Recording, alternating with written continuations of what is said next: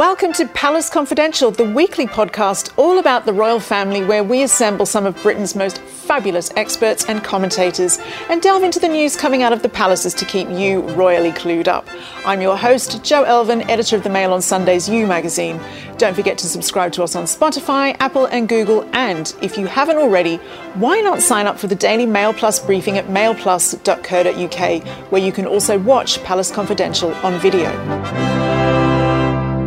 Hello and welcome yet again to Palace Confidential, your weekly royal chat show right here on Mail Plus. I'm Jo Elvin, the editor of You Magazine, and this week, with the help of some of our nation's finest royal know-it-alls, I'll be bringing you all of this week's royal headlines. I'm joined in the studio today by the Daily Mail's Saturday Diary editor, Richard Eden, and royal expert, Victoria Murphy. My Palace partners in crime, thanks for being here. Are you excited? Of course. Yes. Well, that was the right answer. Here's what we've got coming up on today's show. Picture this: Queen Elizabeth II donning the marigolds and pitching in with the dishes. Dickie Arbiter will be telling us more extraordinary tales from behind palace doors. Our royal editor, Rebecca English, joins us live from a royal engagement with the Duchess of Cornwall. And Kate revisits her uni days as she meets students stuck in halls to talk about the importance of supporting mental health. But first, this week, Prince William launched his most ambitious project to date, the Earthshot Prize. It's being referred to as the Nobel Prize for the Environment, and it will include an ambitious set of challenges curated to inspire a decade of action to repair the planet.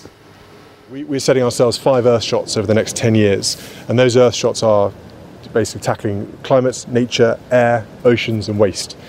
And through a scientific panel, those were the ones that were deemed the most serious, the ones that need the most priority. So for 10 years, 5 prizes every year.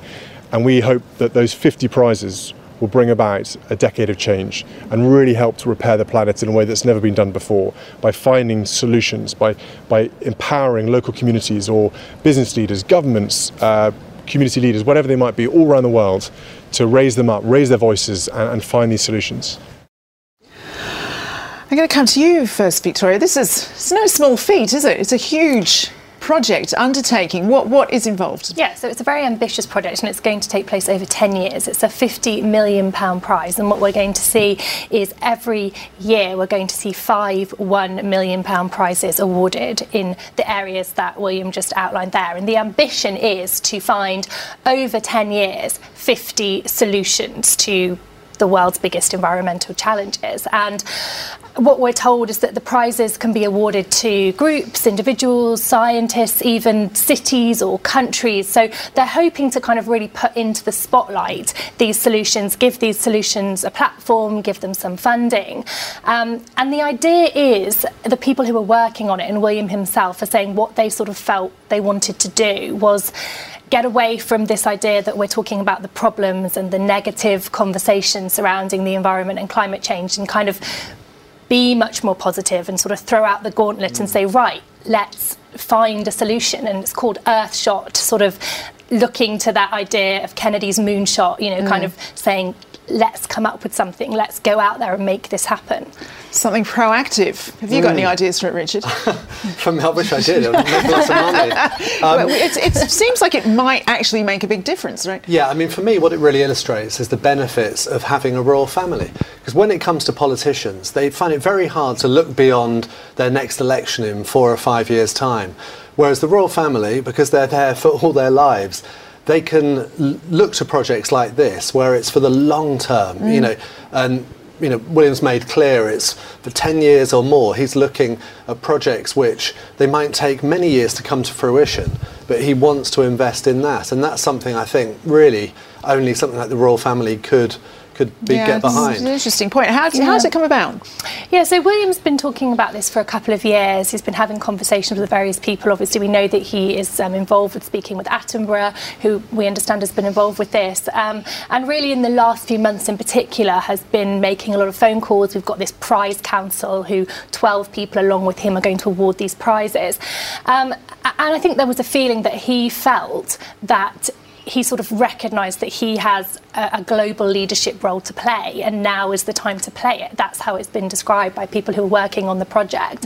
But it is ambitious, and I think it's being dubbed sort of the Nobel Prize for the environment. But the test will be in 5-6 years' time, are we talking about these winners as if they are Nobel winners? Are we talking about the prize in this way? And I think they do recognise the challenge there, that they need to maintain momentum and really continue to elevate this project in order for it to be the success that they hope it will be. I think it could really be something like his father's Prince's Trust or his grandfather's Duke of Edinburgh's Award, where it's something which will be associated with William all his life. Yeah, and interesting, because obviously his father and grandfather have been very, very vocal on this issue, but when we think about the environment, we do really think of Prince Charles as the royal who's kind of championed it. So actually for William to be really taking this on and looking at this long-term project and very much making that his thing is an interesting situation. But who gets to decide whose ideas are worthy? Who are the judges? So there is going to be you can't apply, so they're sort of nominating partners who will put people forward, and then they'll be considered by panels of experts who advise this council, who are these 12 people plus William, who will ultimately decide the 5 winners every year. And there's different people on the prize council coming from all different parts of the world. We've got Queen Rania, we've got Shakira, we've got Kate Blanchett, we've also got Attenborough on there. Is Shakira well qualified to judge an environmental prize? It's a glittering, if random, some of them, bunch. Some of them are sort of have more celebrity status than others are sort of business people, philanthropists. I think the main aim was to make sure that they got people from all over the world, because this is meant to be a really global initiative.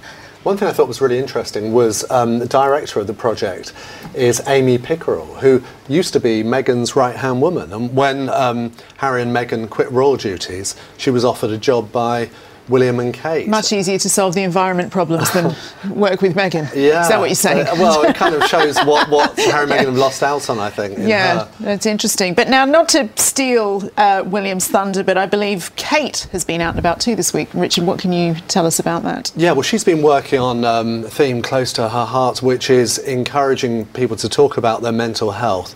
She was visiting University of Derby and students who've only been there for a couple of weeks. But students in this country have had very hard time, because they've been arriving often away from home for the first time, and they're being kept in alone. These bubbles where they're only in kind of 4 people that they're mixing with, and in some cases they've been quarantined because of having the virus. So it's a very daunting time for students who, it will often be difficult, but it's particularly hard this year. So I think she was just sort of asking them about that. Do they have people they can talk to?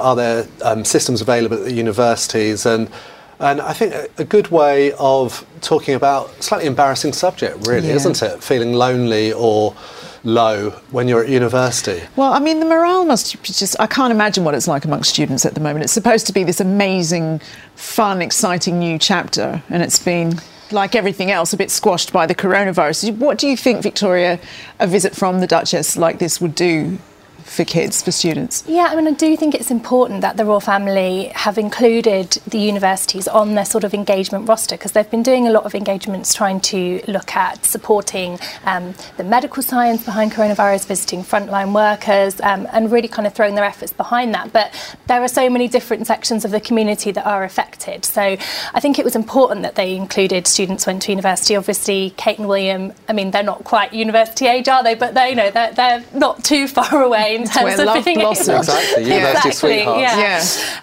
And I think also using it as an opportunity to talk again about mental health. They obviously launched Public Health England's mental health campaign at the start of the pandemic, and it's something that they will continue to highlight. Well, proof if ever we needed it that the royals are always busy behind the scenes. One royal engagement is on as we speak, and our royal editor Rebecca English is Skyping in live from Rickmansworth, where she's been on a visit with the Duchess of Cornwall. That looks glamorous, Rebecca. Where are you? Hello, I am indeed in Rickmansworth in Hertfordshire, and the Duchess of Cornwall has literally just left.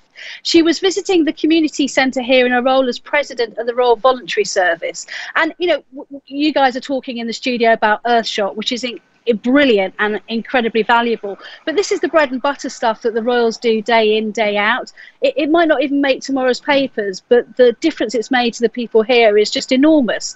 So Camilla has gone round and chatted to the kind of elderly gentlemen and ladies that have provided lunch here every day, free by volunteers, and even kind of rolled up her sleeves and started dishing up their dinners for her. And there was a lovely moment with one lady who was blind and couldn't see who was serving her, and said, "Oh, you know, you're going to cut it up for me." And Camilla went, "Yeah, yeah, of course I will cut it up." And there was all these people running around to try and take the kind of knife and fork off. She's like, "No, no, no, I'll do it." And obviously everything was then sanitised, and the lady was given another knife and fork instead. But yeah, this is the bread and butter stuff that the royals do every day. The layers of cutting up a dinner now, thanks coronavirus. And how long has she been involved with this charity?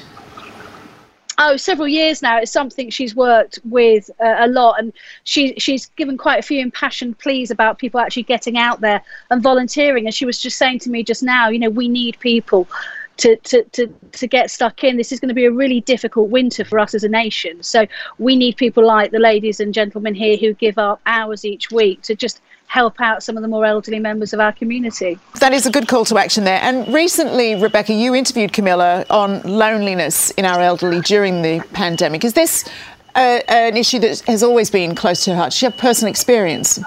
So I had a chat with Camilla about this very issue last week for an interview that was in the Daily Mail on Saturday.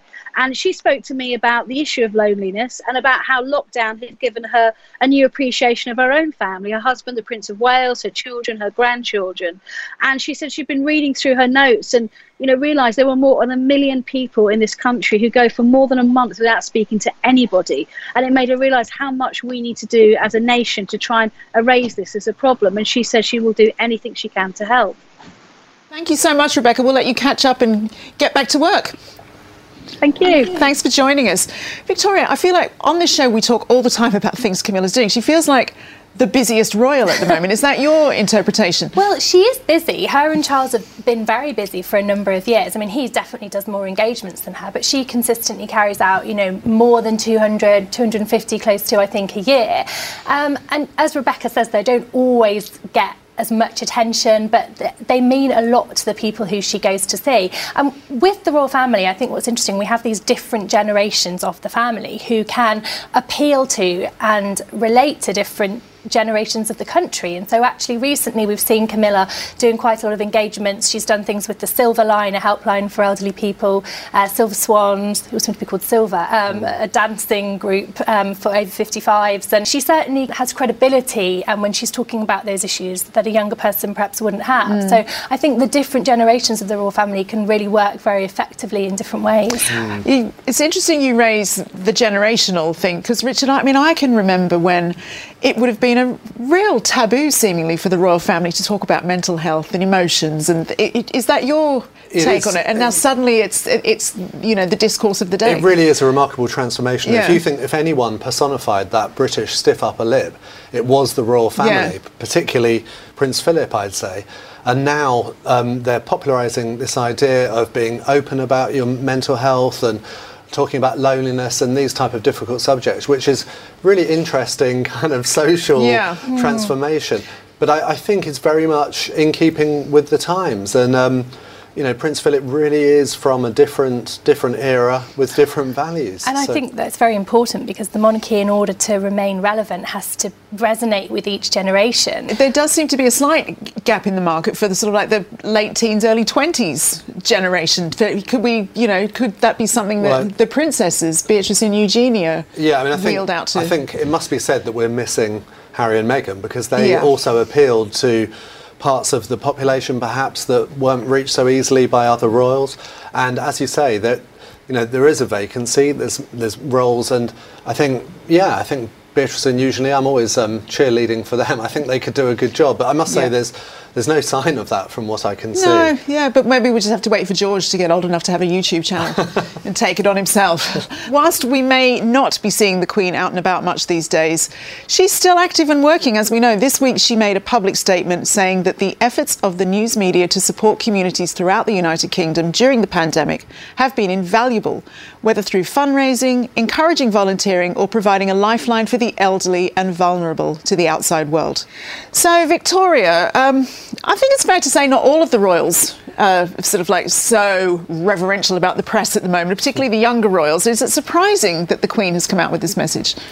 Well, I think the relationship between the monarchy and the media is always one that entices fascination. I think people are always very interested by it, but it often comes into the spotlight when there's a controversy. So we're often talking about the relationship when a member of the royal family has made a complaint about a story, for example, or there's controversy around coverage. And, you know, we've really seen that kind of amplified with Harry and Meghan and the coverage that they've received, the debate around that, and now, of course, these multiple legal actions that they have against different newspaper groups. And other members of the royal family have complained in the past about stories, and there's been prominent conversations about the royals in the media.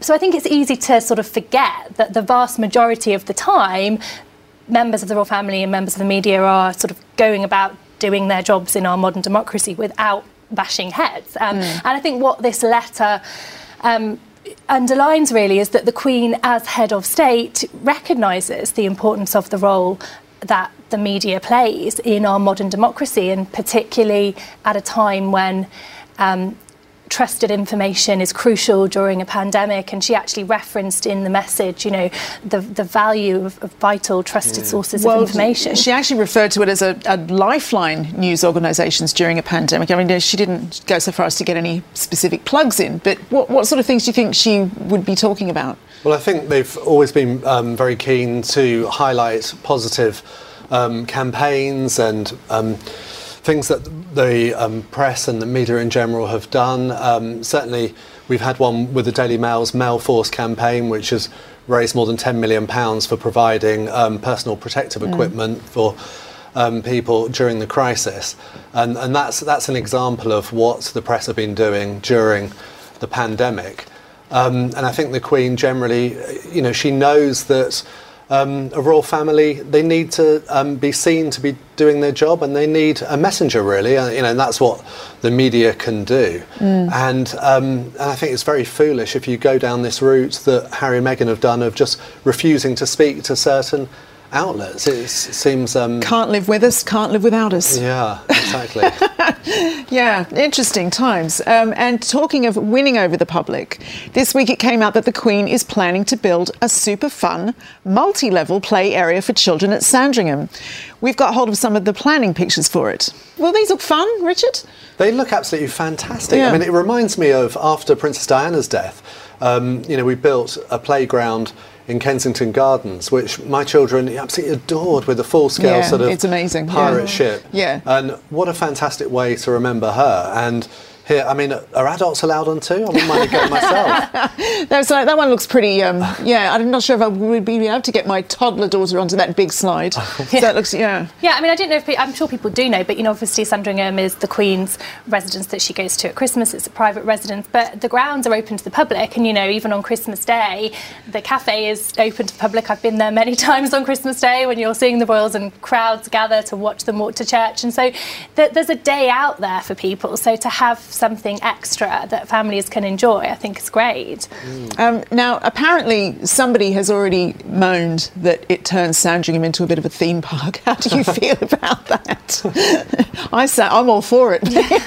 Is it crass, or, you know, a bit unregal? I don't know. Well, it seems to have a bit of a sort of regal feel, doesn't it? You know, they sort of castles and so forth. It all seems like good fun, and I can't see any particular objection. There's always going to be a few killjoys, aren't there? But on this programme, we're not killjoys. Well, I'm about to ask a bit of a killjoy question. I'm just thinking, with, you know, the country in lockdown and social bubbles and social distancing, is it, you know, a lot of playgrounds are closing and this one's opening. What do you think about that, Victoria? I mean, hopefully this is a playground's going to be around for a lot longer than the pandemic in terms of affecting our lives. So I think, you know, this is obviously a long-term plan, a long-term project. I mean, can we halt things like this at a time like this? You know, I think the answer is no, we can't. We've got to carry on. I think it will be interesting to see how the royal family manages Christmas this year in terms of them actually going to church at Christmas. Crowds gathering, I can't see that happening. You know, it happens every year. So I'm sure we'll get information on that in due course, but it certainly looks like it's going to be very different this year. Well, let's choose optimism anyway. We're going to have a Merry Christmas, right? Well, if they can if they can build that playground, I'm sure all the children will be desperate to go. You'll be first in the queue. Well, she's pushed through a pandemic, she's mastered the media, and she's arguably the most powerful great-granny in the world. But that doesn't mean she's afraid to get her hands dirty once in a while. We made contact with her former press spokesman to tell us some stories of the good old days with her Madge. It depends what you mean by who is the funniest royal. The Queen has got a tremendous sense of humour. She's a great mimic, and she will mimic, particularly politicians. She finds them very amusing. Diana's had a very sharp wit. On one occasion, she used to drive a Jag XJ6. Now, the royals don't own their cars, they lease them. And after 3 years, the lease is up, they hand them back and they get something else of their choice. And she happened to arrive at St. James's Palace one day in a 500 Mercedes SL. The sun was shining, the top was down, the car was gleaming, not bright red, not postbox red, but a slightly lighter shade of red. And I said, "Oh, that's very pretty, ma'am. What happened to the Jag?" She said, "Well, the lease had run out and I decided to get another car." I said, "Well, at least you could have got a British car." She said, "I've got a German husband. Why can't I have a German car?" Fascinating to hear about the more private encounters with the Queen behind palace doors. Now, earlier this week, I interviewed Robert Lacey on his new book, Battle of Brothers, which aired live for Mail Plus subscribers. But if you missed it, you don't need to panic. You'll be able to watch it next Thursday in a special episode of Palace Confidential. Until then, thanks so much to all of my guests for joining us today, and thank you. We'll be back next week and every week via Spotify, Apple and Google. Don't forget to sign up to your daily briefing from mailplus.co.uk. And of course, you can come back next week and join me, Joe Elvin, for more Palace Confidential.